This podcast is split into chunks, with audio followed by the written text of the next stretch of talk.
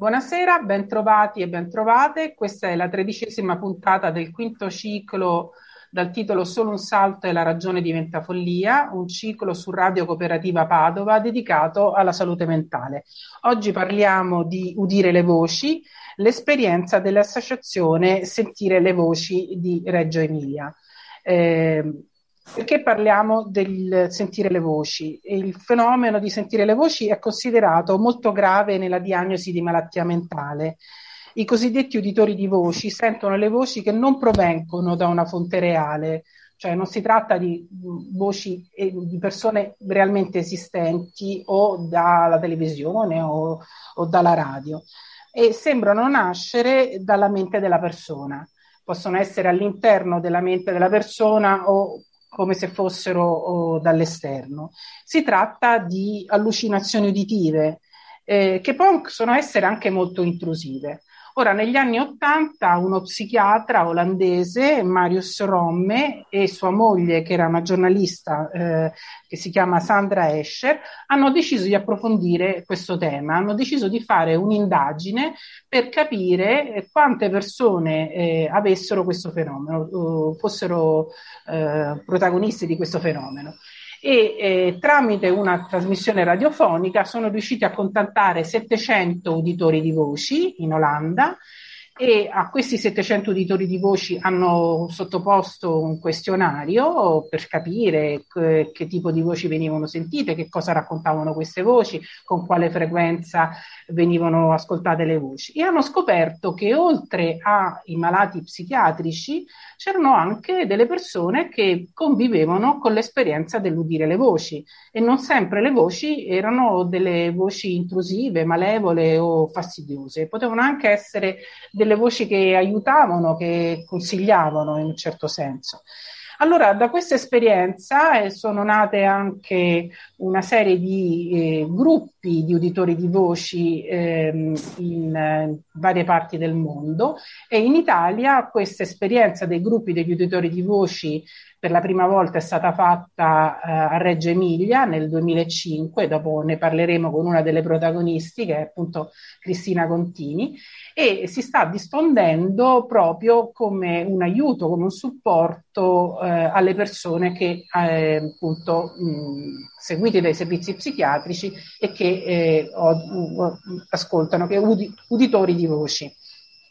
Oggi parliamo appunto con Cristina Contini che mh, saluto subito. Buonasera Cristina.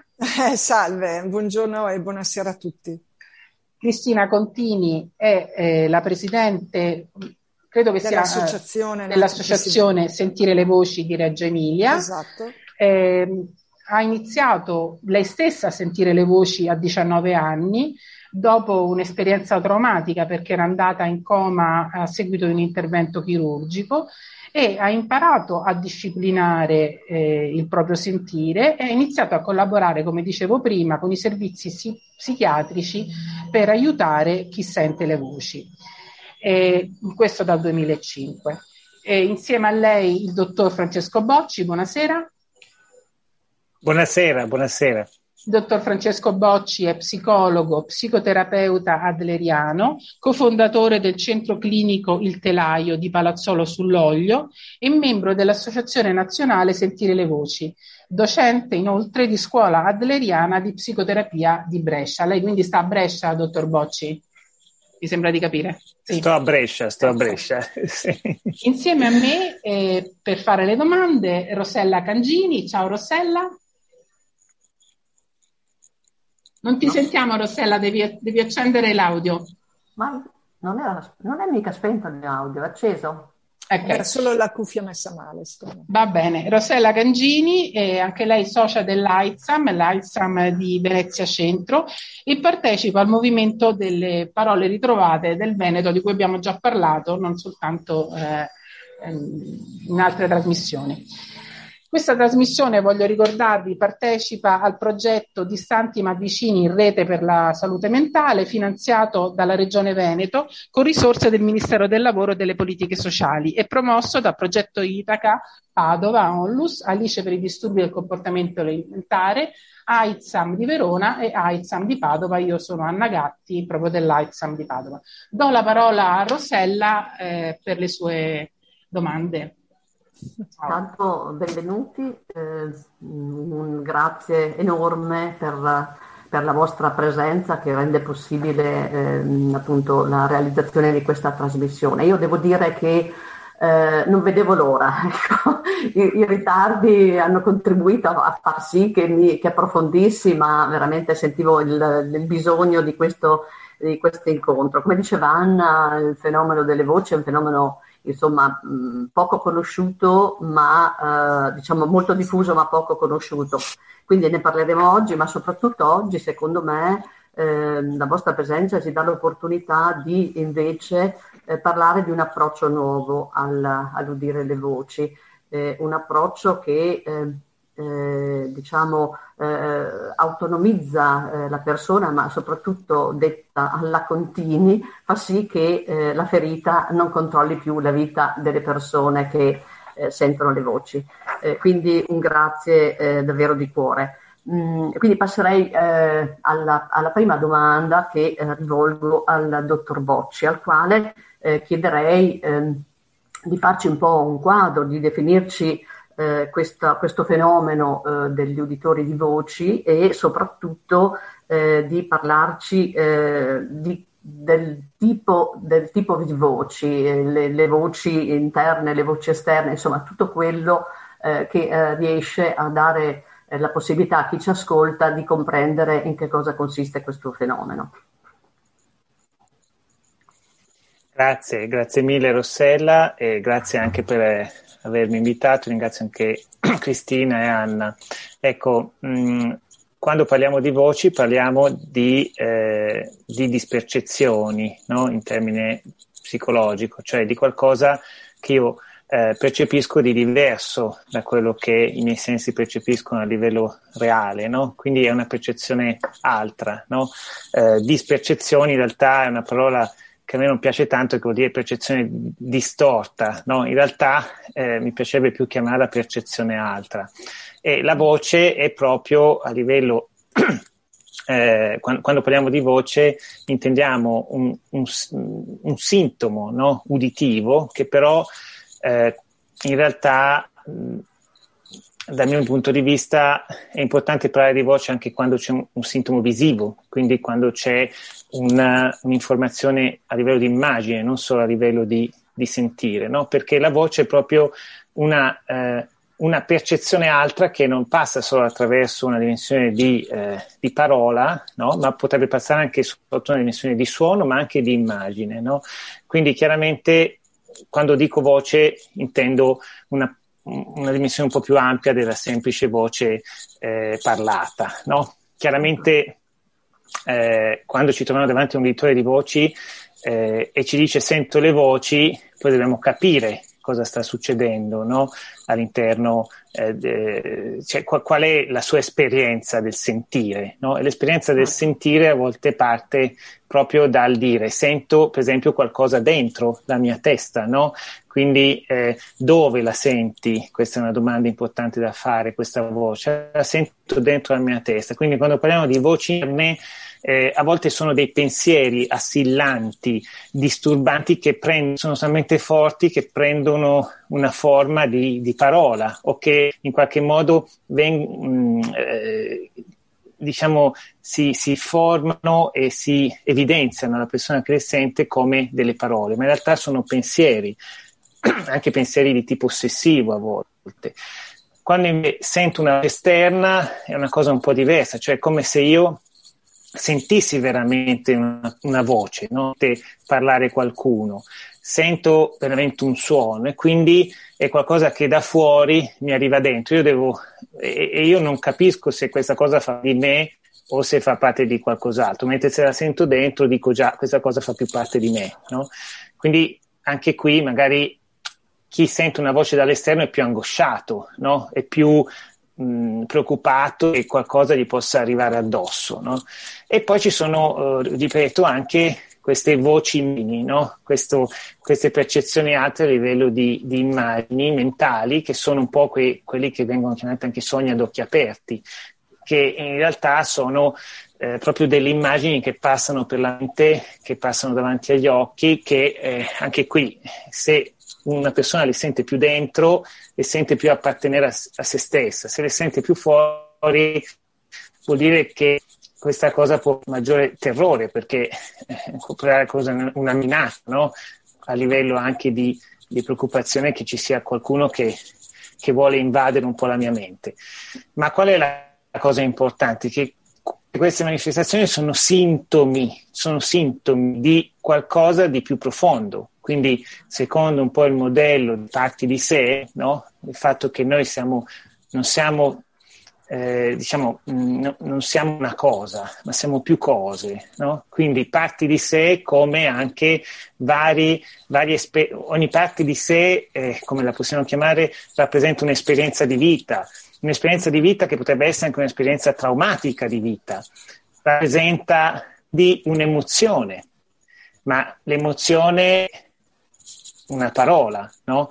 Eh, in realtà per, per, capirci, io devo dire questa parte di, sé, di te che eh, ti riporta quando eri bambino, in cui sono successe queste cose e quali emozioni hai provato. Io ti devo aiutare a mettere in parola quest- questa emozione, perché in realtà a livello biologico, fisiologico, l'emozione è, uno, è, un'attivazione energetica chiamata arousal, cioè uno stato di attivazione energetica che in un nervoso eh, su, diciamo in qualche modo attiva quando viene eh, a contatto con un'esperienza eh, definita intollerabile o troppo forte, no? come se io no, in qualche modo vivo un trauma, c'è un'attivazione molto forte di me, ecco, questa attivazione mi porta a memorizzare questa esperienza come un'esperienza importante e quindi a, eh, in qualche modo eh, questa esperienza poi diventa caratteristica di un'emozione, diventa propria di un'emozione,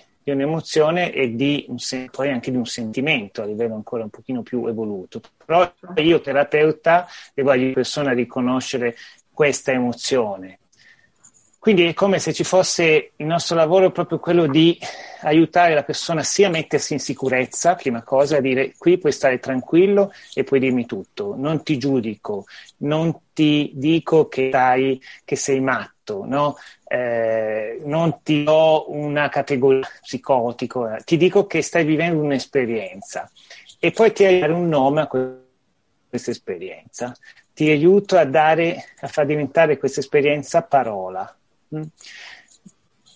Per chi riesce a farlo, chiaramente non tutti riescono a farlo, allora ci si ferma a metterlo in sicurezza, no? a dire puoi viverla questa esperienza e vediamo di capire da dove viene. Okay? E forse è meglio. Quindi la, la dispercezione, tornando sua domanda, è un interrompo sintomo. un attimo, forse è meglio sì? spiegare in modo più esplicito perché l'esperienza per la persona che ha un problema psicotico della voce vuol dire avere delle, delle voci esterne che gli dicono una serie di cose, che lo disturbano, no?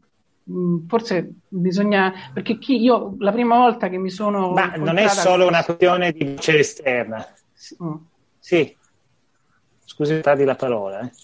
diceva mi arriva tardi la voce ho capito, no, quello che volevo sottolineare anche per i nostri ascoltatori che l'esperienza dell'uditore di voci, dell'uditore di voci che, eh, che, una, um, che si rivolge poi all'aiuto di uno psicologo, di uno psicoterapeuta, di uno psichiatra, è proprio quella di queste voci che sono intrusive, che sono oh, aggressive, che dicono delle cose, che, che hanno anche dei comandi eh, e che ed è un'esperienza abbastanza traumatica, insomma, no? Volevo sottolineare questo fatto perché... Sì, questa però è... Sì, sì, sì.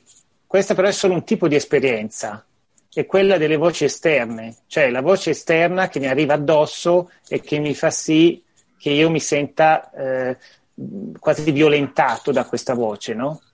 E chiaramente eh, non c'è solo questa esperienza, ripeto, noi bisogna proprio aiutare la persona a definire la sua esperienza, perché ci sono anche dimensioni più interne che sono magari mh, dolorose, ma hanno, ci, ci, riportano a, una, a, un vissuto diverso da parte dell'uditore. Quindi a un vissuto. Se volete che sì, facciamo per... qualche esempio ecco, per sì, concretizzare. Facciamo qualche esempio per concretizzare, così. Chiaro. Allora, usiamo le parole chiave, no? La, la, signora Anna ha fatto una premessa interessante, ha detto oggi parliamo di udire, udire le voci, no? E poi si è detto eh, sentire le voci. C'è una grossa differenza, cioè dobbiamo ora analizzare, poi spiegare proprio in parte quanto abbiamo detto e, e, e su cui stiamo costruendo una dialogica, ehm, che udire non vuol dire sentire, udire vuol dire io sento comunque delle voci fuori, cioè il mio orecchio può percepire che non è un ascoltare, cioè io posso dire, ma posso anche non ascoltare. Quindi io posso dire delle voci, ma se io non le ascolto faccio la mia vita.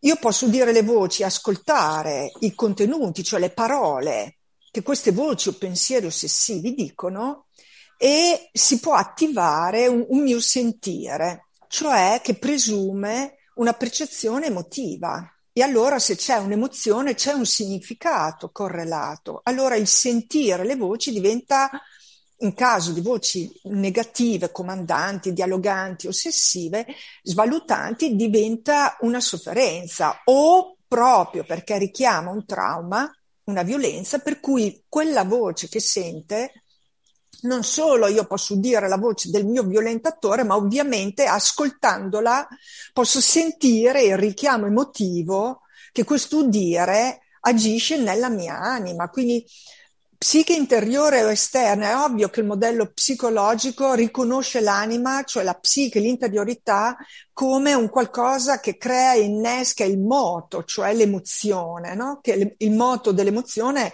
l'emozione è un qualcosa che nasce dentro e va fuori. E la psichiatria lo vede come un comportamento, non solo lo vede come un sintomo, non lo vede nemmeno come un fenomeno.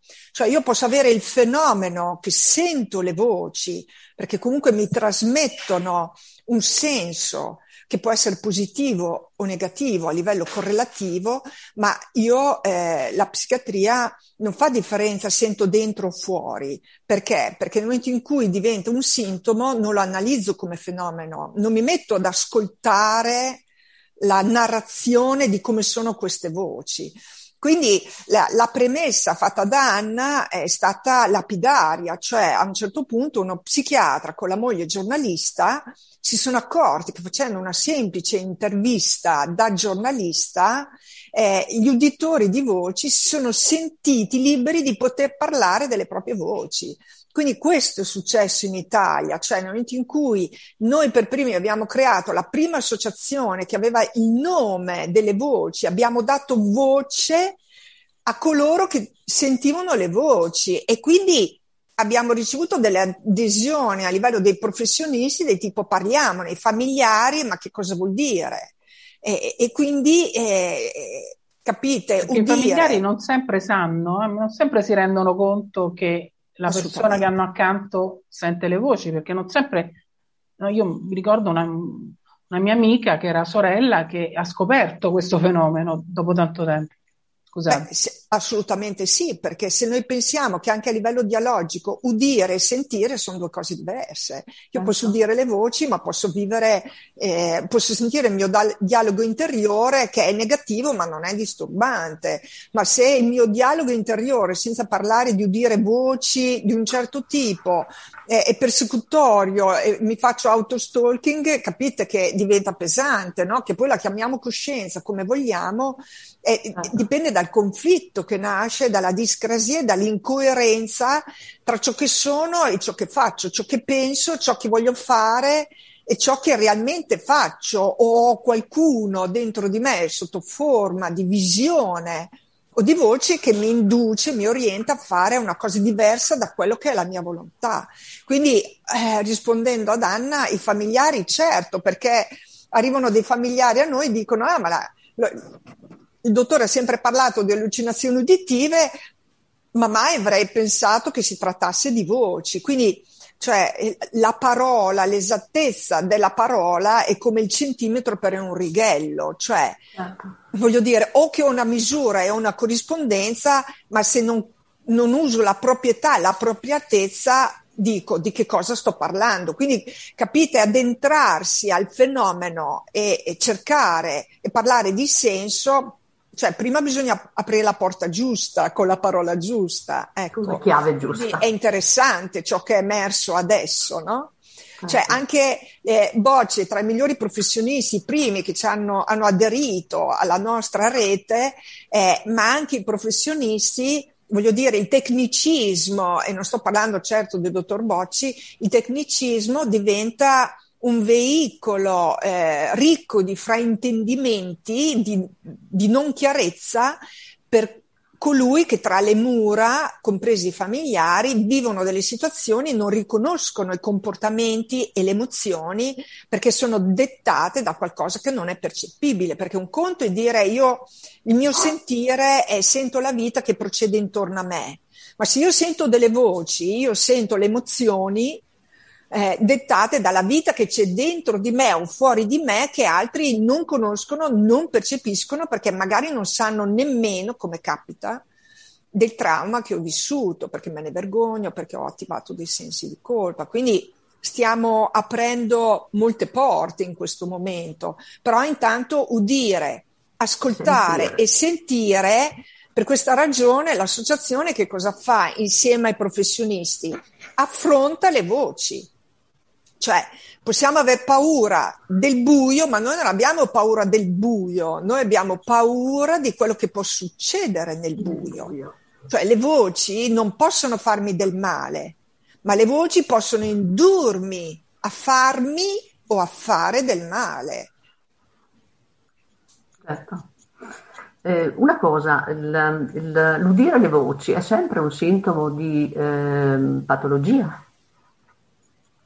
Se devo rispondere io personalmente, io parlo sempre per esperienza da quando sono nata, eh, perché non ho le competenze settoriali, ho sempre lavorato in ambito sanitario ma finanziario e non di, di multidisciplinarietà di competenze. Quindi no, non è sempre, cioè sentire le voci è un fenomeno.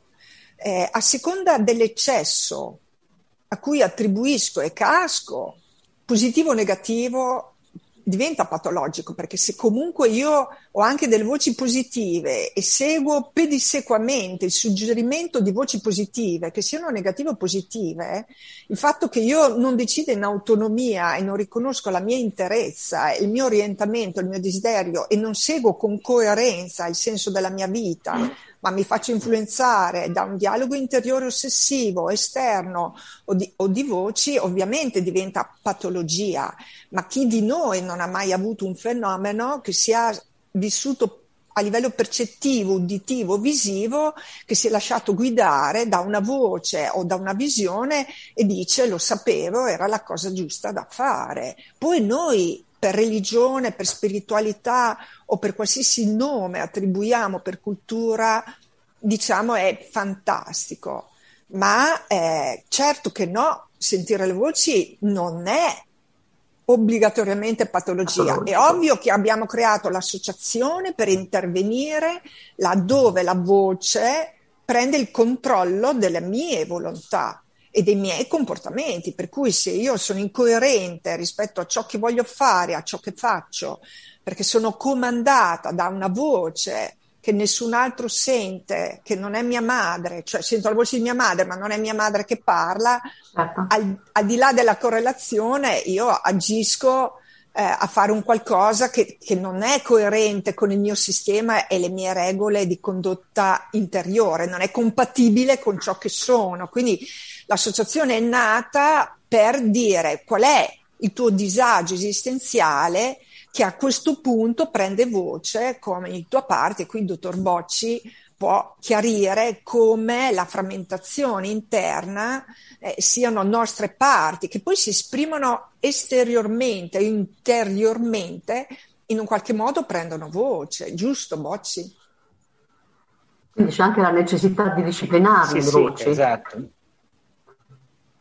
Assolutamente, sì. è il nostro compito, la disciplina, cioè prima ancora di intervenire con la psicoterapia e trovare il filo d'Arianna che ha scatenato, cioè la causa che ha, eh, eh, ha provocato l'esordio della prima voce e tutto ciò che è seguito, eh, c'è il discorso della disciplina, cioè sono proprio, poiché si perde la, la, capacità attentiva e concentrativa, perché comunque se io sono occupato, cioè pensate solamente di dover studiare, riflettere o scrivere con una cuffia e volume acceso, sentire la voce della suocera, faccio l'esempio della suocera, che in continuazione, anziché dire Cristina ti voglio bene, sei, sei puntini puntini e tutte parolacce oppure eh, demolisce le mie convinzioni eh, attribuendomi cose che non ho fatto o comunque dando un nome alle mie paure, la disciplina è fondamentale, cioè concentrarmi su di me, su ciò che sono, su ciò che voglio e noi usiamo proprio delle strategie che disciplinano, ovvio, e parallelamente, là dove ci sono traumi importanti, facciamo gli invii o educhiamo i familiari e i ragazzi, perché non è che la gente si alza e dice adesso vado dallo psicologo, cioè sembra che lo psicologo e lo psichiatra debbano guarire qualsiasi problema a noi sconosciuto, soprattutto mentale, ma se non riusciamo a dargli un significato, perché è questo quello che fanno gli psicoterapeuta, quindi si parla di sensi, no? che poi siamo nel caos o lo chiamiamo vuoto, comunque il vuoto va riempito di sensi e quindi i ragazzi oggi che sono privi in questo ritmo incalzante di lockdown, ma è un ritmo incalzante all'interno delle mura, eh, siamo, siamo esausti, ma non siamo dominati. Colui che sente le voci sente dominato e alla fine diventa esausto. E lo psicoterapeuta fornisce gli strumenti attraverso anche la dialogica trasformativi. Quindi è fondamentale capire che cosa dicono le voci. Assolutamente. Certo, perché eh, da quello poi... Affrontare le voci vuol dire riconoscere come sono, come le senti, dove le senti, perché colui che ha subito una violenza, ad esempio fisico-sessuale, quindi ha recepito l'ambiente, il fuori che l'ha sovrastato, 9 su 10 sente voci esterne, per cui colui che sente le voci esterne non si sente il creatore della voce, anche prima il dottor Bocci no? eh, parlava, subisce. Eh, colui invece che comunque ha un dialogo interiore esistenziale per cui comincia a porsi che senso ha la mia vita in questo momento, perché mia madre si comporta così, io non capisco, e quindi è introspettivo.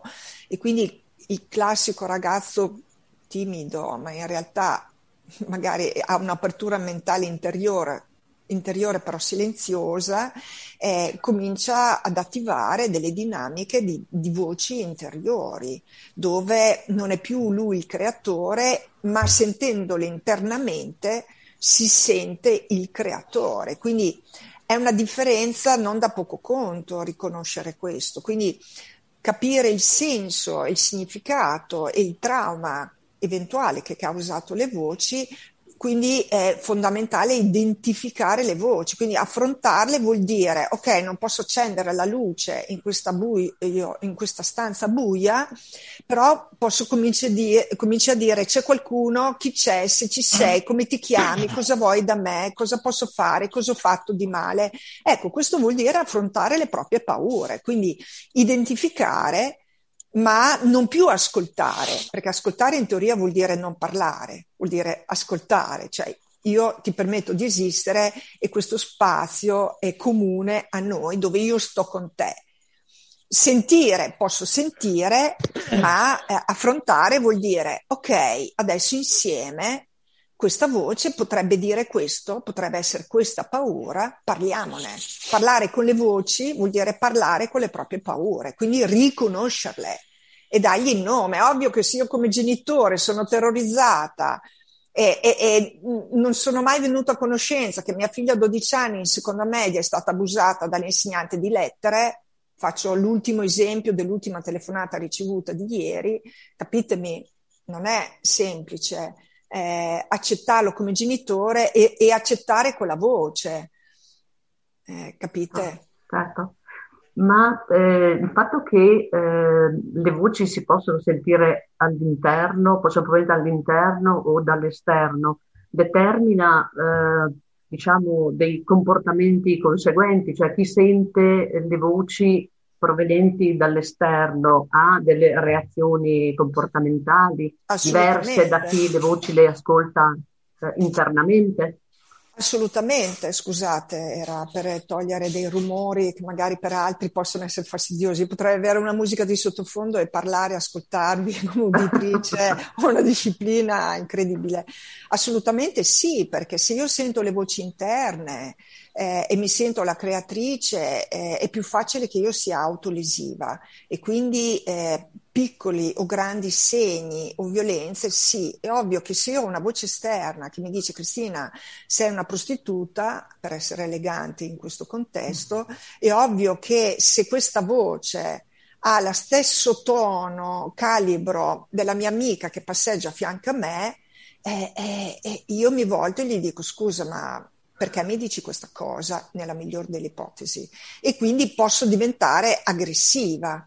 Se invece noi diciamo come posso riconoscere un uditore di voci eh, da una visione lucida esterna, sicuramente l'uditore di voci con voce interna resta impalato, cioè ha una rigidità posturale di collo, di testa, di braccia, perché? Perché comunque si guarda all'interno e si ascolta se io sento le voci esterne e cerco di dare una collocazione spaziale, cioè chi è che mi chiama, chi è che mi dice, dov'è, perché sento ma non vedo, esattamente come quando siamo in aereo, sentiamo un rumore, finché non localizziamo quel rumore, per cui diamo un senso e significato di quel sentire, per cui ci tranquillizza o ci agita, capite che eh, sempre per rispondere a Rossella alla domanda, i comportamenti cambiano. È ovvio che nell'esasperazione, cioè nel momento in cui perdo il controllo, se io sono un uditore di molte voci esterne, io non sento chi mi parla, ma se è esterno, es- è più facile che io vada in escandescenza e quindi rompo e divento aggressivo. Ma se io sento dentro che so che è inutile che io scappi da questa stanza o altra, cioè ce l'ho dentro. No, lo so che scappando non scappo da nessuno perché ce l'ho dentro. Allora l'autolesionismo per radice vuol dire il dolore fisico nasconde un attimo un disagio che, che, a cui non riesco a dare un significato. Bene, scusate, io vi devo già interrompere perché abbiamo no. passato la prima mezz'ora, abbiamo fatto già. praticamente due domande, credo, nella prima mezz'ora, ma questo è un tema molto articolato, molto complesso. E riprendiamo dopo una piccola pausa musicale. Riprende la seconda parte, stiamo parlando di eh, uditori di voci insieme all'associazione Sentire le Voci eh, Cristina Contini e il dottor Francesco Bocci eh, rispondono e io sono Anna Gatti e Rossella Cangini, eh, io e Rossella facciamo le domande. Prego Rossella. Benissimo, eh, per riagganciarci a quanto dicevamo, mh, mm, eh, mi pare di capire che il, il, vero problema non siano le voci, no? ma siano, eh, sia la relazione che la persona ha con le voci e eh, la moderna psichiatria o la psichiatria in generale eh, non affronta questo problema. Eh, il problema delle voci eh, viene affrontato col farmaco, eh, si tende a eh, come dire, reprimerle, a, a, a, a, richiuderle in se stesse, mentre invece noi sappiamo che proprio dalla vostra esperienza il modo di procedere è, è completamente eh, diverso. Eh, io volevo chiedere a, a, a Cristina, eh, rifacendomi a, a, quello che intorno, credo, al 2004-2005 eh, è accaduto in questo, suo, eh, in questo suo percorso, cioè quando lei ha eh, in pratica sospeso il dialogo con, con, la sua voce guida, no?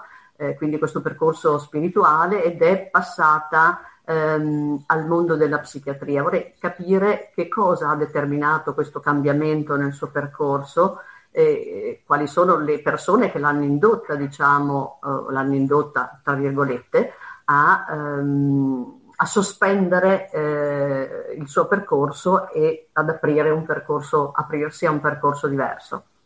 Eh, eh, sicuramente in primis sono stata invitata da questo psichiatra che è citato appunto nel mio libro autobiografico, dove dovevano dipanare una situazione di un uditore, di un alto ceto sociale, di una situazione dove apparentemente persona normale e tutto doveva essere aiutata.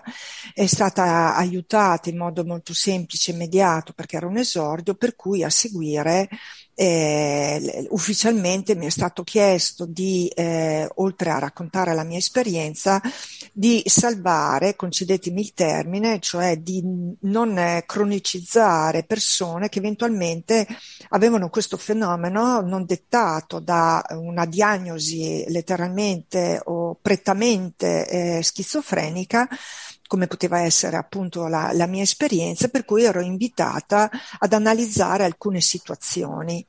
Analizzando queste situazioni eh, è, è, successo che eh, mi hanno chiesto di intervenire anche nel promuovere quella disciplina mentale che io avevo attivata, perché ribadisco che io possa sentire voci positive o negative, mh, posso impazzire anche pensando, sentendo che sento la voce di Dio, cioè noi tutti i giorni riceviamo delle mail dove dice ehm, sento una voce che mi dice di essere Dio, forse devo chiedere aiuto, cioè noi stiamo conservando no, queste email, quindi parliamo di professionisti, gente normalissima nel senso con una vita quotidiana, lavorativa, personale, familiare in, in, in interezza, no? Poi a un certo punto qualcosa si rompe. Quindi io sono stata invitata da un dipartimento di salute di Reggio Emilia dove uno psichiatra si è fatto portavoce.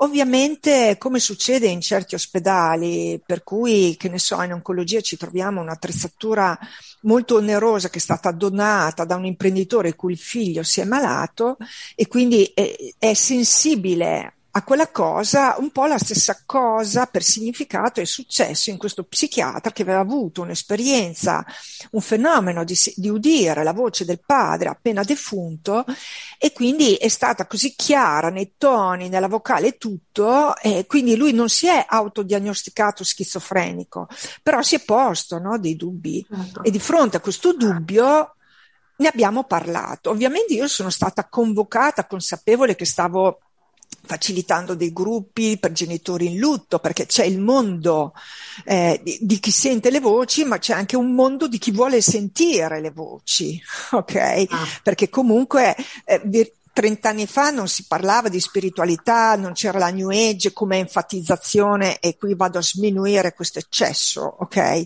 Perché la spiritualità non è New Age, quindi e non è nemmeno religione. Quindi eh, Jung la spiritualità era coscienza, no? Eh, era proprio l'anima che, che, che, fuoriesce. E quindi io sono stata invitata, quindi non è che io ho mollato un percorso per aprire un altro, le cose nascono in itinere, quindi eh, nessuno è mai arrivato. Per me è stato un, momento di crescita molto importante perché comunque la mia esperienza poteva diventare in un contesto molto blindato, molto chiuso, ancora molto ghettizzante, eh, dove non si parla di paura ma si parla di, di sintomo. Quindi il discorso farmaci, eh, e così ne parliamo subito, certo. ok? Quindi mh, noi siamo vent'anni in questo settore, creiamo, collaboriamo, abbiamo creato alleanze meravigliose. Quindi, come in ogni contesto, il, dietro al professionista c'è un uomo. Quindi noi abbiamo esperienze bellissime di collaborazione là dove c'è un uomo che lavora senza umanità, eh, senza senso, come c'è il fornaio che lavora senza senso e quindi senza emozione, ovvio che è un discorso molto ampio, però dobbiamo anche ricordare, questa è l'educazione che facciamo ai familiari, che gli psichiatri prima di tutto sono dei medici poi possono essere anche psicoterapeuta, ma il medico nel momento in cui io mi presento dal medico e chiedo aiuto, non è che questo è uno psicoterapeuta, cioè eh, nel momento in cui io perdo il controllo, eh, e vado in escandescenza, cioè il farmaco è fondamentale, l'associazione interviene in un discorso dialogico, di ascolto, di conosco, accolgo la tua storia, per me prenderti cura vuol dire interessarmi, essere attenta e sollecitarmi a te e quindi in itinere io mi prendo cura di te, ma non è una presa in carico, cioè ora io sono con te, non sei più solo. Ma nel momento in cui una persona non dorme da cinque mesi, cioè non è che io lo, met- lo, lo ascolto, sto enfatizzando, eh, un approccio dialogico. Quindi farmaci sì, un buon uso dei farmaci e poi eh, ognuno fa il proprio pezzo, come lo psicoterapeuta fa il suo pezzo, lo psichiatra fa il suo pezzo, quindi noi non dobbiamo demonizzare lo psichiatra perché in realtà non fa altro che eh, riconoscerlo come sintomo perché non solo ha studiato in quello modo, ma comunque ci sono dei protocolli, per cui noi collaboriamo con degli psichiatra meravigliosi, ma sono anche persone meravigliose, ok? Quindi non è che tutti i familiari siano lungimiranti eh, e aperti, ok? Quindi eh, sì, parliamone, però eh, noi collaboriamo assolutamente con gli psichiatri, con la psichiatria e facciamo equip. Infatti la ricerca che faremo è anche accogliere nella ricerca non, non solo l'analisi dell'utente, cioè del portatore del problema, ma nella ricerca noi inglobiamo i professionisti e i familiari perché un'analisi del perché vengono a noi, cos'è che vogliono da noi che non trovano nella comunità. E quindi l'intervento nazionale che noi facciamo su tutto il territorio con la rete dei professionisti e tutte le equip che andiamo a creare vanno, eh, andiamo a validare e a migliorare in itinere il processo e tutti eh, gli incontri, i colloqui e i lavori di equip che facciamo, perché forse è meglio spiegare meglio come funziona la vostra associazione, no? All'inizio prima che iniziasse la trasmissione l'avevamo accennato. Cioè, certo. Cioè, per esempio, eh, io ho un figlio, mi rendo conto che ha dei problemi, mi rendo conto che lui è un uditore di voci, facciamo che sia un uditore di voci interne, Certo. Visto abbiamo fatto la distinzione tra interne e esterne. Certo. Telefono, mi metto in contatto con la vostra associazione e voi che cosa fate? Beh, innanzitutto c'è un sito, ci sono i social, ci, ci, chiamano i familiari, ci chiamano le scuole, ci chiamano i dipartimenti di salute mentale, ci chiamano gli allenatori, ci chiamano tutte le figure che hanno a che fare con persone con, con comportamenti che vengono riportati a questo.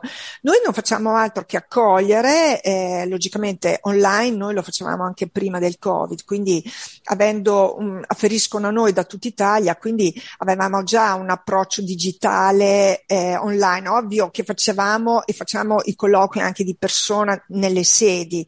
In questo caso noi facciamo un discernimento, cioè non possiamo parlare di screening perché noi siamo esperienziali, ma sicuramente facciamo un inquadramento, cioè proprio cosa succede, cosa è successo, che valore dai a ciò che sta succedendo e quindi in un qualche modo, a seconda di quanto tempo eh, senti le voci, puoi essere in una fase di esordio oppure sei in una fase di cronicità perché arrivi a noi dopo vent'anni. È ovvio che dopo vent'anni di associazione Fortunatamente sono più le persone in esordio che sentono da pochi giorni, poche settimane, pochi mesi, mentre noi prima l'80%, dieci anni fa, ci arrivavano dopo anni che sentivano le voci. Quindi già l'intervento, la presa in carico cambia.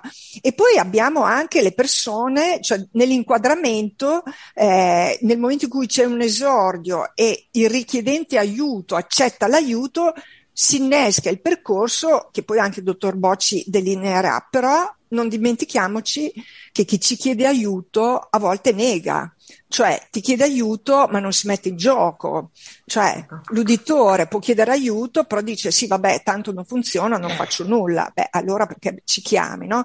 Oppure il genitore nel momento in cui apre gli occhi e ha l'abusante in casa eh, e vive nella negazione perché lei stessa è abusata e qui non è che abbiamo dei casi rari e la cronaca rappresenta veramente poco le percentuali effettive.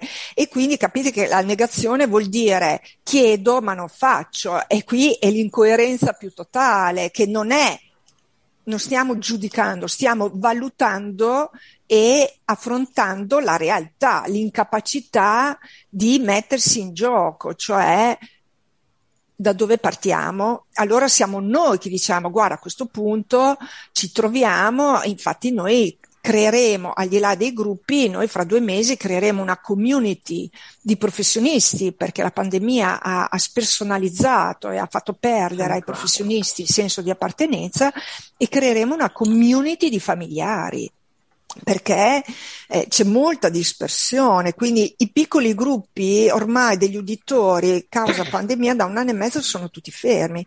Quindi noi a- accogliamo le nuove richieste e creiamo gli strumenti pedissequamente. È ovvio che cosa fa l'associazione? Accoglie, ascolta, scrive, parla, fa i colloqui, crea i gruppi, crea le, le, le le situazioni familiari, lo scambio, crea il percorso, colloqui personali, colloqui familiari e poi nel momento in cui le voci sono gestite, se necessario l'invio allo psicoterapeuta, noi attiviamo quello psicoterapeuta per regione, per provincia, per zona o per competenze rispetto al trauma che è emerso. Quindi l'associazione accoglie tutti e quindi so, non c'è solo il portatore del problema, ci sono i familiari, ci sono eh, mariti, mogli, ci sono i fratelli sani che certo, non sono sani. Un, un lavorone comunque. Eh certo, ci sono i professionisti poco, e poi ci sono tutti i professionisti, cioè noi pretendiamo che il professionista prenda subito in mano la situazione, ma il professionista è anche sempre un uomo certo. e fa i conti co- co- con le proprie possibilità, anche con le proprie competenze e quindi noi facciamo anche formazione e, e, e, e non riesco a delineare in questo momento le persone meravigliose tra familiari e professionisti e anche ragazzi. Quindi mm, noi assistiamo a, a, alla trasformazione che non è guarigione, non è riabilitazione, è attivazione nella pienezza del ciò che sento, sono e così mi muovo. Sì, forse diamo la parola al dottor Bocci che eh, sì. voleva anche lui intervenire, voleva anche lui spiegare che cosa, è, che, in che cosa si, consiste diciamo, l'intervento del professionista.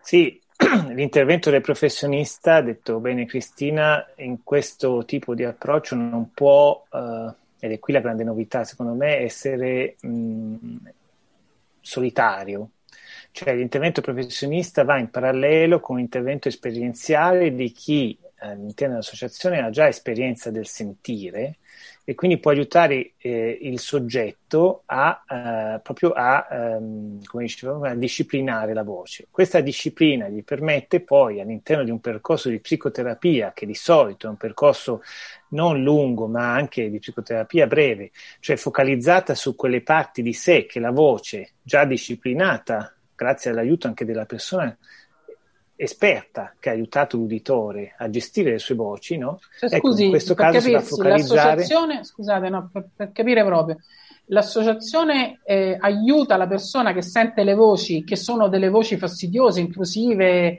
che, mh, mm, così, che disturbano, a uh, gestire queste sì. voci, no? A, in qualche modo eh, il, il professionista interviene per aiutare la persona ad interpretare la, la, voce? È così che funziona? No, no, no, lo, spero, lo, spiego bene Anna, no. perché sennò perdiamo il filo. Allora, eh, eh, allora, diciamo che l'approccio parte proprio da, da, due percorsi paralleli, uno di tipo esperienziale, cioè la, l'utente, che, eh, il soggetto che sente già le voci, che vive una vita bella, buona e e che vive una vita eh, consapevole, no? può aiutare una persona a disciplinare le sue voci. Questo lo fanno i membri dell'associazione che sentono le voci. No? Parallelamente a questo il professionista cosa fa? Il professionista va uh, a lavorare su quelle parti di sé di cui parlavo all'inizio che attraverso una psicoterapia breve, quindi in cui si va uh, a mettere a fuoco delle esperienze di vita, a mettere a fuoco delle emozioni, a dare voce a, a, queste emozioni, cioè a mettere in parola quello che è poi lo stato, eh, diciamo, di attivazione che è avvenuto in quelle esperienze lì. No? Ecco, il professionista va a lavorare su questo. Quindi in parallelo si, si fa sì che l'uditore, appunto disciplinato, aiutato a disciplinarsi, possa poi lavorare in un'ottica, si chiama psicologia di mentalizzazione, cioè di ascolto di sé e di presa di consapevolezza del suo stile di vita, quindi del suo ruolo nella, nella, sua vita e anche all'interno delle relazioni di vita, all'interno delle relazioni familiari, amicali eh, e anche, perché no, una cosa molto importante, anche aiutare l'uditore a diventare più autonomo, quindi un'ottica di recovery, cioè più libero di poter anche essere poi lui a scegliere qualcosa, hm? non solo i familiari, perché in realtà i familiari molto spesso non vogliono che l'uditore stia bene. Cioè, è brutto dirlo, ma è così, perché l'uditore che sta bene è un uditore che poi esce dalla dimensione della protezione, dalla dimensione eh, della simbiosi familiare, ma diventa eh, persona che può scegliere, persona che può agire, quindi noi lavoriamo anche con assistenti sociali, lavoriamo anche con persone all'esterno, cioè non professionisti, psicologi, psichiatri soltanto, ma l'associazione lavora anche con persone che possono aiutare. Poi l'uditore a eh, persone qualificate, aiutare l'uditore a reinserirsi anche nel mondo del lavoro. I CPS questa cosa spesso non riescono a farlo, un po' per mancanza di CPS, risorse, scusi, perché un po' perché usa, sembra che se usa gli acronimi possa... non si capiscono. CPS, centri? Centro psicosociale, ah. centro psicosociale, centri di salute mentale, spesso non, non riescono a, a, fare questo lavoro di reinserimento che è fondamentale perché eh, pensano che l'uditore non sia in grado e debba rimanere sempre nella loro rete, ma non è così. Ecco.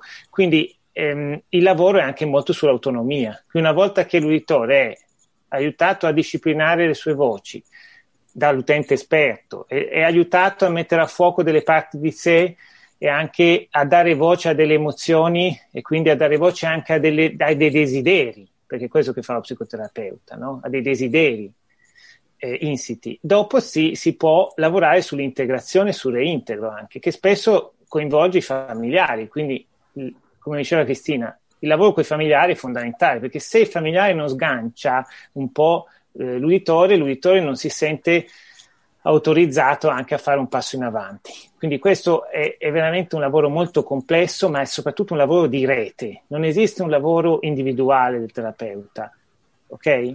Cioè questo è fondamentale.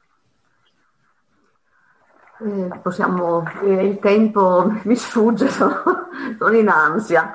Eh, niente, io vorrei eh, a chi di voi due vuole rispondere chiedere se è paradossale eh, dire che l- le voci si possono trasformare in risorse, o se invece non è affatto paradossale perché a partire no, da quello che le voci dicono, delle frasi, eh, si eh, arriva a scoprire che poi dietro c'è un trauma. Quindi in questo senso sono delle risorse, possiamo considerarle delle risorse?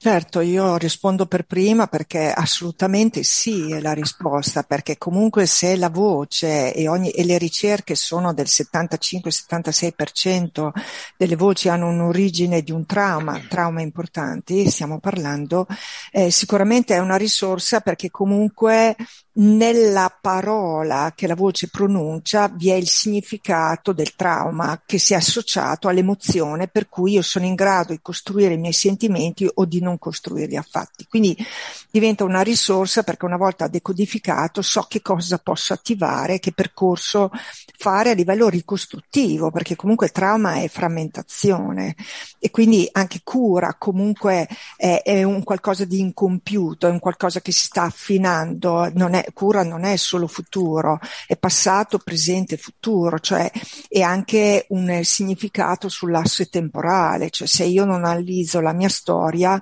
eh, la voce può essere un qualcosa di negativo, ma nel momento in cui la spalmo su un asso temporale e guardo il mio passato, in realtà è un qualche cosa che è stato stroncato sul nascere, che sia la mia giovinezza, che sia la mia sessualità o che sia il mio desiderio, eh, cioè voglio dire anche un genitore che dice no, tu quella scuola non la fai, fai quello, eh, voglio dire anche il troncare una creatività o essere lasciati da, da, da tantissimi ragazzi vengono abbandonati, vivono l'abbandono dell'amore per cui si sono dichiarati e hanno fantasticato o si sono proiettati, diventa un qualcosa che frammenta. Quindi nel momento in cui l'analizzo diventa è una risorsa, ma è proprio una opportunità, è una possibilità per pormi delle domande, ma soprattutto per pormi le domande giuste, perché è vero, io, i genitori dicono sempre io voglio delle risposte,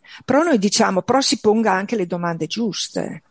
Cioè, cioè, se io mi pongo le domande giuste, posso avere delle risposte prima dentro di me, poi posso conoscere anche il tuo punto di vista, ok? Quindi io vi faccio un esempio di una, di una telefonata che ho ricevuto di un familiare, sempre per dare concreticità no? a questa cosa. Quindi, certo. eh, e, e, quindi sono valutazioni, perché noi facciamo i conti con questi, noi non è che giudichiamo le persone ci chiamano, ma noi le valutiamo e dobbiamo fare da specchio, perché loro si devono, noi dobbiamo renderci conto chi siamo nel momento in cui siamo in stress, non solo l'utente, ma soprattutto il familiare, perché io sono portatrice del problema, ho una sofferenza pura, ma chi è vicino al portatore del problema ha una sofferenza diversa, che è non è identica, è diversa, quindi comunque è un agire diverso anche il nostro intervento.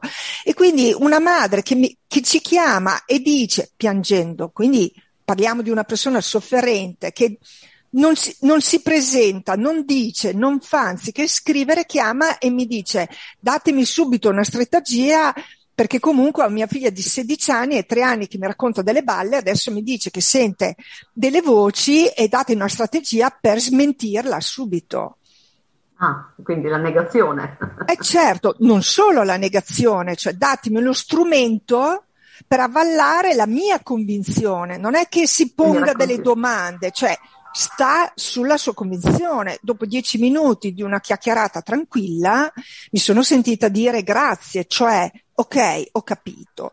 Quindi voglio dire, l'importante è non vivere tutto come conflitto, che sia il familiare, che sia il professionista, ma soprattutto il portatore del problema, si dice guarda, c'è un conflitto dentro di te però parliamone perché non, non, diciamo tu devi accettare il tuo problema e trasformarlo in risorsa, ma comunque guardiamolo. E quindi la visione, la dimensione diversa, diventa diversa. Non è che qui si tratta di trascendere o di scendere, qui si tratta di esserci. Quindi il disagio esistenziale è perché in questo momento non mi sento e non ci sono e quindi non posso coesistere. Se ho problemi ad esistere, come posso a, a vivere la coesistenza, cioè a esistere con, con mia madre, se m- non riesco a stare con me stesso? Passo la palla al dottor Bocci. È una risorsa. Sì. Perdonatemi, io vi devo lasciare, ahimè con molto rammarico, devo dire. Adesso faccio una proposta, faccio una proposta. Non possiamo fare una seconda mm, quando volete. un, un secondo incontro allora, adesso, adesso vedremo. ragionateci Marcella, non ti preoccupare. non, lascia, non lasciatemi orfana. Vorrei tanto, vorrei tanto non andare ma devo ahimè. Buona giornata. per cui vi abbraccio Rossella. tutti grazie grazie. Arrivederci grazie Rossella. arrivederci, arrivederci Rossella grazie grazie grazie, grazie infinite grazie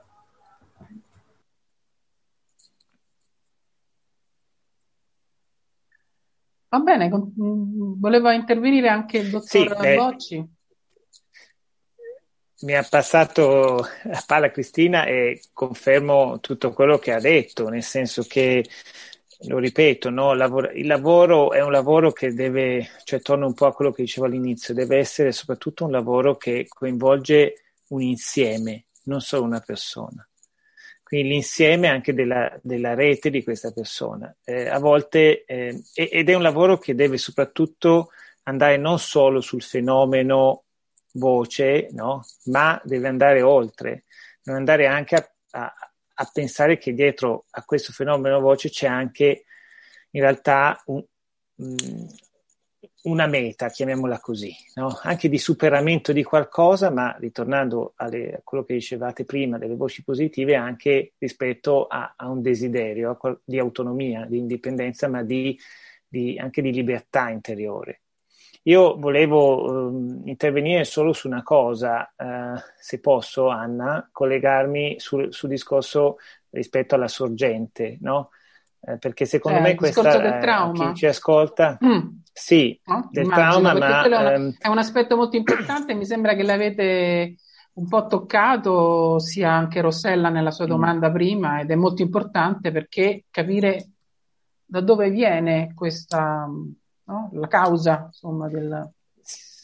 Sì, in realtà non è una causa, sono più cause, è proprio uh, eh, in qualche modo un insieme di, di cose che portano poi a, a, fenomeni di questo tipo. Ma quello che vorrei aggiungere io è che quando parlo di sorgente non posso uh, prescindere da un'attivazione che il trauma fa avvenire nella mia anima, nella mia coscienza. Cioè noi siamo energia, ma proprio a livello scientifico, no? Siamo comunque ehm, siamo comunque fatti anche di, di, di, energia. Quindi quando succede che eh, la persona si trova di fronte ad una frana che gli crolla addosso, no? che in qualche modo il nostro sistema nervoso si attiva, no? si chiama arousal proprio, cioè si attiva, si chiama arousal traumatico, cioè attivazione traumatica. Questa attivazione porta inevitabilmente a delle modificazioni nel nostro cervello, nostra, quindi nel nostro sistema nervoso che poi noi, a me piace chiamare eh, poi eh, l'origine poi anche di, di, ciò, cioè il sistema nervoso che contiene anche quella che è la nostra anima, no? la nostra coscienza, no? eh, perché noi siamo anche corpo, ecco ricordiamocelo. Quindi alla fine eh, questa, questa, dimens- questa parte qui è molto importante perché se io quando il bambino vive queste, soprattutto nei primi anni di vita, perché succede a volte anche nella nascita, no? nascite traumatiche, ma poi abusi infantili o abusi comunque perpetuati poi nel tempo, che vanno a riattivare anche dimensioni di fragilità del bambino, cosa succede? Che quello che, che, avviene è proprio che questa, questa attivazione porta la nostra mente no, a, come diceva il, il, caro collega Leccardi, che è scomparso due anni fa, eh, a essere eh, porosa. No? Porosa vuol dire a essere più aperta a stimoli esterni. Quindi ogni, è come se io avessi una recettività maggiore, una percezione e quindi possa sviluppare anche una percezione maggiore di quelli che sono i sintomi eh, diciamo, gli stimoli esterni. Quindi qualsiasi cosa che poi nel tempo viene ria- riattiva, no? eh, dimensioni traumatiche avvenute nella prima infanzia, eh, amplifica, amplifica, un po' questa, questa porosità, chiamiamola così, come una spugna. No? Io all'inizio ho una spugna chiusa, via via tutti viviamo traumi, via via che io mi attivo, questa spugna si apre, no? come se aprisse dei fori. Chiaramente alcuni traumi fanno diventare dei fori enormi. Quindi cosa succede? Che tutto quello che arriva a volte viene vissuto in modo molto poco tollerabile, cioè non viene filtrato. No? E quindi in qualche modo, eh, soprattutto mh, persone che non hanno avuto un ambiente, perché l'ambiente è fondamentale, che le ha permesso di filtrare meglio appunto ciò che arrivava dall'esterno, eh, succede che a volte no, l'unico modo per sopravvivere è quello che eh, in qualche modo la nostra mente costruisca anche no, dei eh, pensieri eh, e quindi delle dimensioni anche proprio, mh, come si può dire, mh, proprio que- queste dispercezioni in qualche modo, cioè vengano eh, riattivate proprio da questa porosità della mente. Ecco, volevo fare questo esempio, non è semplice da spiegare, ma proprio per dire che la mente eh, che, che, gli uditori di voce hanno una mente porosa, cioè hanno una mente aperta, molto aperta a qualsiasi dimensione esterna avviene. Quindi percepiscono anche quando il professionista è un po', eh, diciamo, poco sincero, poco autentico. Quindi hanno bisogno di avere di fronte una persona che, che creda in quello che loro dicono, ok? Perché, perché hanno una mh, recettività molto alta che c'è, so se... è l'esserci del professionista. Scusate un attimo, io vi interrompo perché facciamo un'altra pausa. Eh, è molto interessante, è proprio un tema di cui volevo parlare, parlerò nella terza parte, proprio questo discorso del terapeuta e della capacità anche di stare insieme alla persona che ha questa sofferenza molto forte, come sono le persone che hanno un problema grave, insomma, eh, una malattia mentale importante. Va bene, facciamo una pausa e poi ci risentiamo.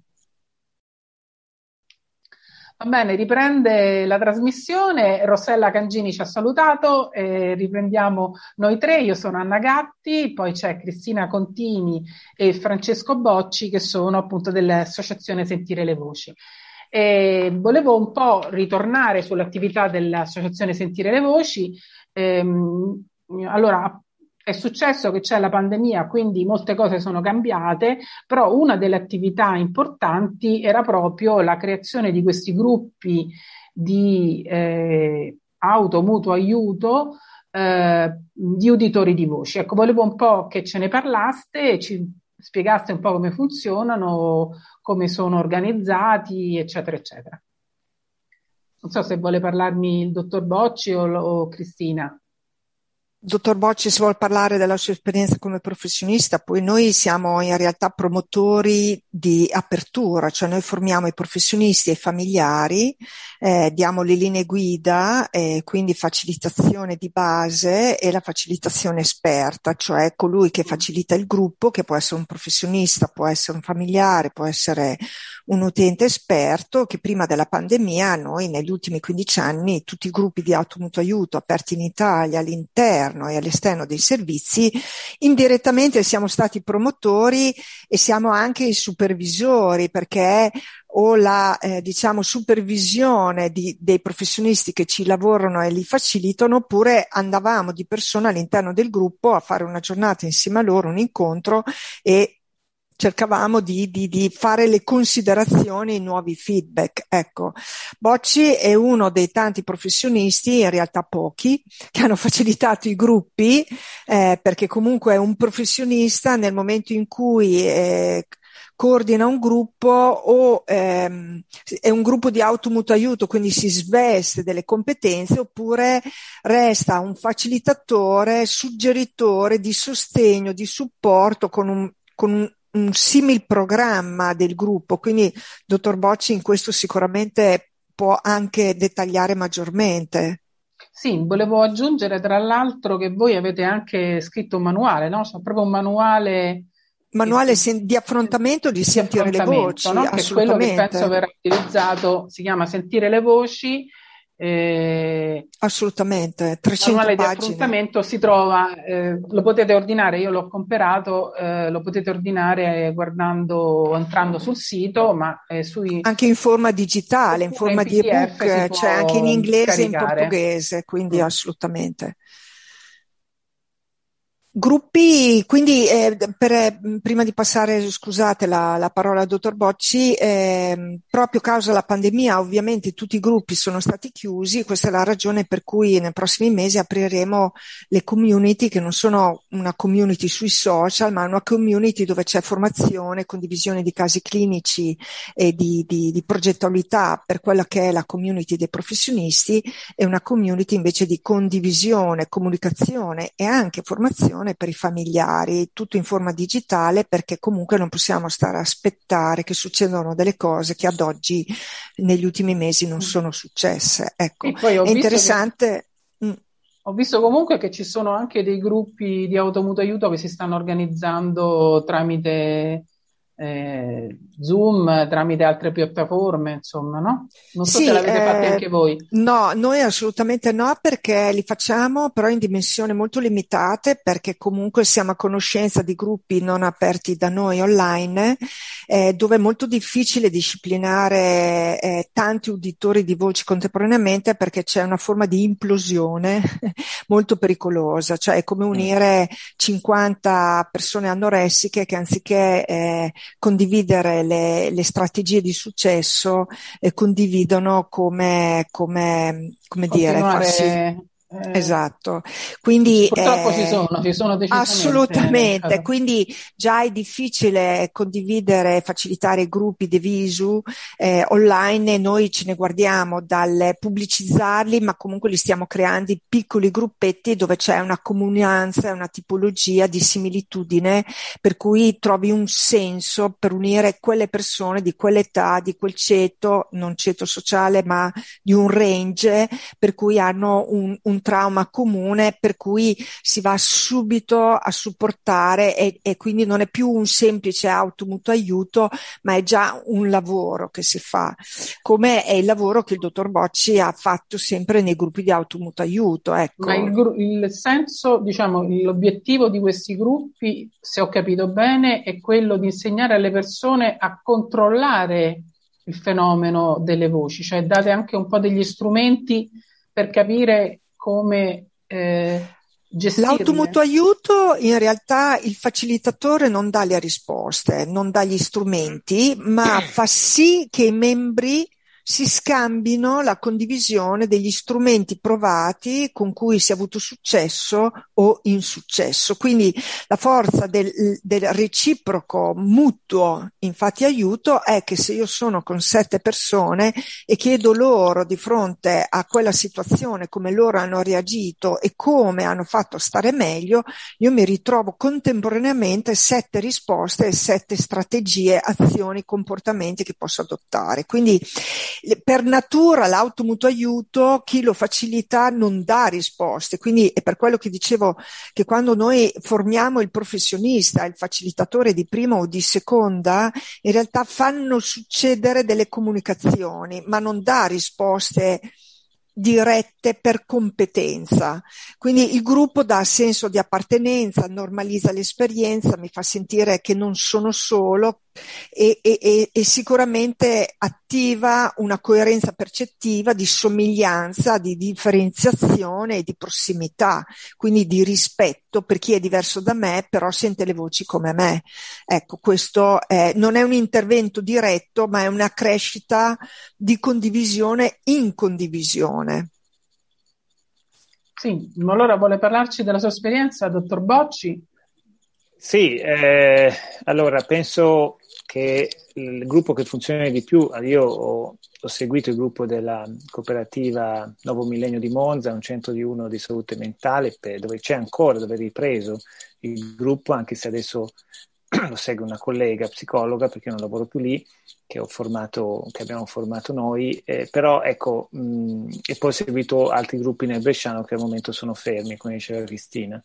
Eh, la, il gruppo che funziona di più in realtà è un gruppo uh, in cui il mutuo aiuto, in cui l'utente che fa l'uditore, no, gli uditori, de, i partecipanti al gruppo, i membri del gruppo diventano loro stessi anche utenti poi esperti, cioè come diceva Cristina, portano strategie loro stessi, quindi il facilitatore non dà eh, di, eh, diciamo le risposte, ma permette a, agli utenti del gruppo, ai membri del gruppo di fa sì che loro possano condividere la loro esperienza. Il, ruolo del professionista qui non è solo quello del facilitatore, altrimenti il rischio del gruppo di mutuo aiuto è che si chiudano in se stessi, cioè che, diventi, che diventino solo uno scambio di esperienze che va bene, un poter parlare della propria esperienza che va bene, un creare un ambiente empatico e di sicurezza che va benissimo, ma eh, anche qui quello che a meno è un po' nel, nel, nostro approccio è che il gruppo diventi anche trasformativo, cioè permetti di,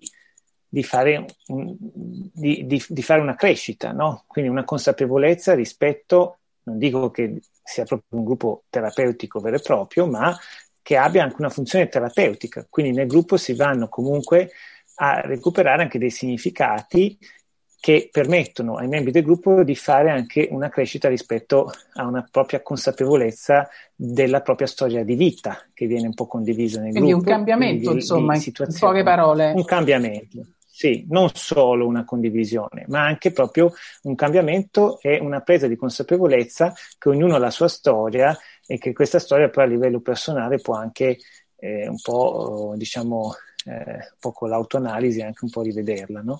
Chiaramente qui eh, il gruppo assume una sfumatura più terapeutica, no? meno di mutuo aiuto in senso lato, no? più terapeutica perché va a toccare gli ambiti di vita dei membri, le relazioni dei membri e via dicendo, no? la storia di vita dei membri del gruppo. Quindi, eh, e va a dare un contenimento, ma anche, eh, diciamo, mh, una, una, forma, diciamo, a, a quello che viene espresso in questo senso diventa più terapeutico, cioè non è solo uno scambio di esperienze, ma viene data anche un po' una forma no? insieme alle esperienze che vengono portate. una forma che abbia poi una direzione sempre diciamo una forma, di, ma anche nel senso di un significato, no? Persone. Immagino, cioè sì, sì nell'ottica di una maggiore autonomia che... proprio. Sì, sì, sì, sì, riflettere su quello che ti è successo. Dandogli un, un eh, significato. Le, esatto, ma soprattutto questo... anche dandogli una direzione, dandogli una direzione, una direzionalità. Quindi, perché l'esperienza delle voci, appunto, eh, è quello che avviene anche in psicoterapia, no? viene data la possibilità di capire quale direzione, eh, in quale direzione vuoi andare, no? in quale direzione la, la, tua, la, tua, coscienza ti sta portando, il tuo inconscio ti sta portando, perché sono dinamiche anche inconsce, profonde, ripeto, no? Sì, mm, c'è una frase molto bella che io volevo riprendere perché il sito è un sito, il sito Sentire le Voci è un bellissimo sito, vi consiglio di andarlo a vedere. Vi consiglio anche di leggere il libro di Cristina Contini eh, che si intitola Una vita, due vite, corso e percorso di voci, editore Capovolte. È un libretto abbastanza piccolo, diciamo, sono, non sono tantissime pagine, ma è molto molto interessante, molto, molto denso. Cristina parla della sua esperienza, del fatto appunto che ha cominciato a avere queste, queste essere uditrice di voci dopo, anche lei dopo un trauma, no? Perché eh, ha rischiato di morire e, e quindi e ce ne parla, insomma, ce ne parla in questo libro. Ma la cosa interessante che volevo sottolineare è intanto il rapporto che mh, è cresciuto, che eh, con la sofferenza, no? Con questa sofferenza che eh, c'è una frase molto, molto interessante. La malattia, eh, nel sito che ho trovato nel sito, la malattia diviene vera malattia quando mette in evidenza il fatto che non si è trovata una risposta al perché si soffre.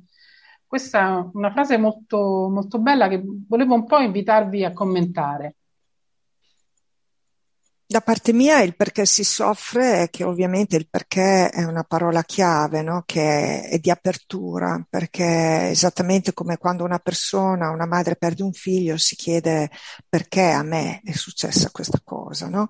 E quindi quando uno soffre e la percepisce come chiara, eh, lapidaria sofferenza, si chiede perché questa sofferenza, che non è accettazione, vuol dire dare un senso. Ecco, eh, io, io, personalmente il, il, perché della sofferenza l'ho trovata dando qualità alla mia vita, cioè nella coerenza rispetto a ciò che sentivo di essere e agire nei comportamenti in linea a ciò che sentivo vero che quindi aveva senso per me e quindi la sofferenza non cambia forma ma assume un significato in una dimensione, poiché siamo esseri umani, di spazio e di tempo, eh, e quindi non, non, lo percepisci più come un vuoto, ma come un pieno, e quindi quel senso di pienezza che non è più potere, ma è potenza, cioè potenzialità.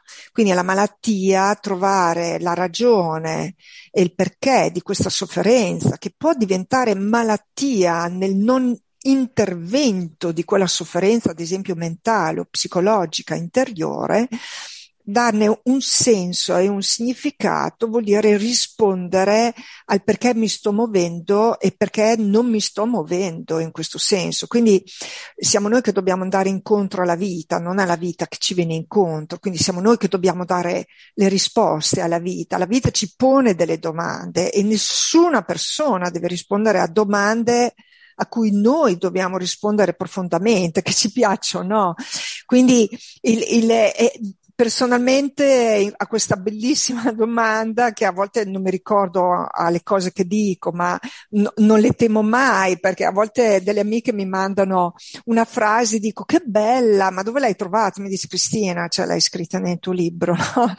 Quindi eh, è perché... È molto bello real- il libro Re- sì, è piccolino, essenziale, perché comunque poi, voglio dire, ognuno si deve ritrovare ed è di spunto per riflettere su se stesso. Quindi la prefazione la postfazione sicuramente di questi due professionisti che hanno fatto esemplifica molto quelli che sono tutti i sensi che, che racchiude. Quindi sicuramente per me la, le, il senso della mia vita è il cioè il perché di questa sofferenza era dare un senso alla mia vita che ho trovato, che ho descritto, come è stata descritta da Viktor Frankl nella, nella logoterapia, è, è, aiutare gli altri a trovare un senso, quindi non dire loro quello che devono fare e che poi in realtà io eh, ho sempre espresso in un altro modo, cioè la coesistenza, l'uomo ha due agire, cioè quello di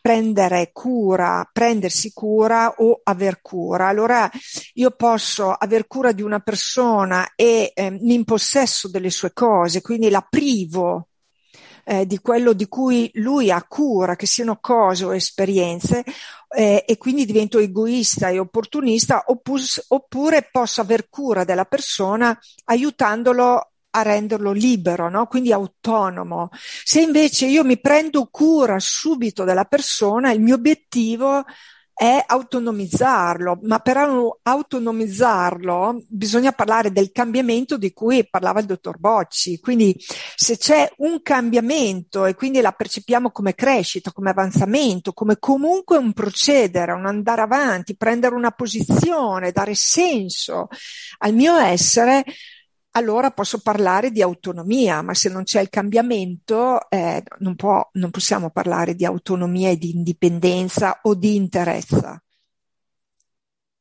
Bene, se il dottor Bocci voleva aggiungere qualcosa, perché ci sono ancora pochi minuti purtroppo.